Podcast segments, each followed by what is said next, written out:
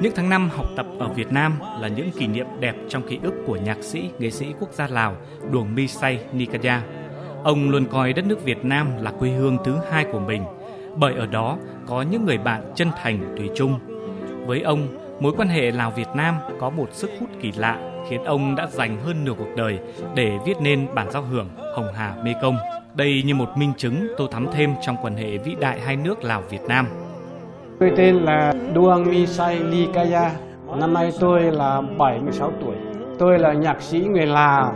Tôi sang Việt Nam học từ 1959 đến 1969.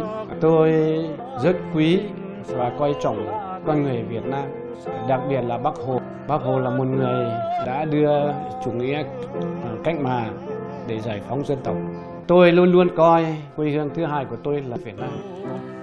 Là thế hệ văn nghệ sĩ đầu tiên của Lào được cử sang đào tạo tại trường nhạc Hà Nội, nay là Học viện Âm nhạc Quốc gia Việt Nam.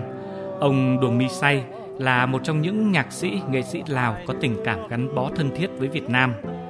Trong sự nghiệp sáng tác của mình, ông đã có 10 tác phẩm viết về quan hệ hữu nghị Lào-Việt Nam, trong đó chủ yếu là các tác phẩm viết về Bắc Hồ như bản giao hưởng Hồng Hà Mê Công, bản giao hưởng Hồ Chí Minh Mặt trời soi sáng muôn đời. Nhạc sĩ Đồng Mi Say chia sẻ về động lực đã giúp ông viết nên những ca khúc ca ngợi tình Lào Việt.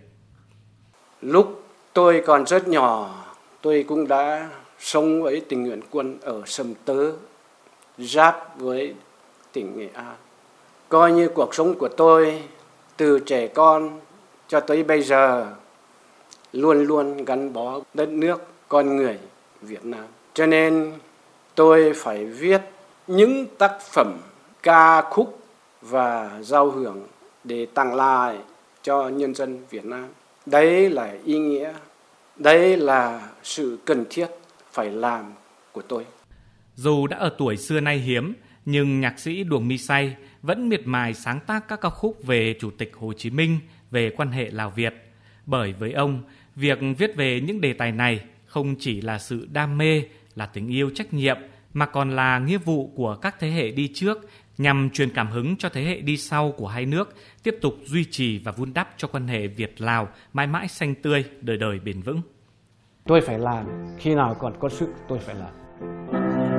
Lào hai nước chúng ta, tình sâu là tình sâu. Những tác phẩm của tôi viết ra không những để tặng cho tình hữu nghị giữa Lào và Việt Nam ờ, để các thế hệ sau được biết, hiểu thêm và sẽ được duy trì phát triển lên đỉnh cao giữa tình hữu nghị đặc biệt Lào và Việt Nam của chúng ta. Cho đến nay, đã có hơn 200 bài hát do các nghệ sĩ, nhạc sĩ Lào sáng tác về mối quan hệ hữu nghị vĩ đại Lào-Việt Nam – có những bài hát được sáng tác trong giai đoạn hai nước cùng chung chiến hào chống lại kẻ thù chung trong cuộc đấu tranh giành độc lập dân tộc. Có những bài hát được sáng tác trong những năm tháng sau này hay trong những cuộc thi được tổ chức nhân năm đoàn kết hữu nghị Lào Việt Nam. Chủ tịch Hội nghệ sĩ quốc gia Lào Buông Ngân cho biết, dù được sáng tác trong hoàn cảnh nào thì những bài hát về quan hệ Lào Việt Nam cũng rất là đặc biệt bởi những cảm xúc đó đến từ tấm lòng, từ trái tim của các nghệ sĩ, nhạc sĩ Lào. ย้อนความหู้บุญคุณอันลึกซึ้งอันสูงส่ง Tất cả đều đến từ lòng biết ơn vô hạn của nhân dân các dân tộc Lào đối với Đảng, Nhà nước và nhân dân Việt Nam. Bất cứ khi nào cũng yêu quý, hỗ trợ và giúp đỡ cách mạng Lào chúng tôi. Đó là nguồn cảm xúc của các nhạc sĩ Lào khi nói về mối quan hệ vĩ đại, vô cùng đẹp đẽ Lào-Việt Nam. Cùng với các nghệ sĩ nhạc sĩ Lào, các nghệ sĩ nhạc sĩ Việt Nam cũng có nhiều bài hát ca ngợi về mối quan hệ hữu nghị vĩ đại Việt Nam Lào. Đặc biệt có nhiều bài đã được chuyển ngữ sang cả tiếng Việt lẫn tiếng Lào và được biểu diễn không chỉ ở những sự kiện quan trọng của hai nước mà còn diễn ra trong cuộc sống hàng ngày. Những tác phẩm âm nhạc đó đã thấm sâu vào trong tâm trí của người dân hai nước Việt Lào, đặc biệt là thế hệ trẻ hôm nay được nghe, được hiểu về mối quan hệ hữu nghị có một không hai trên thế giới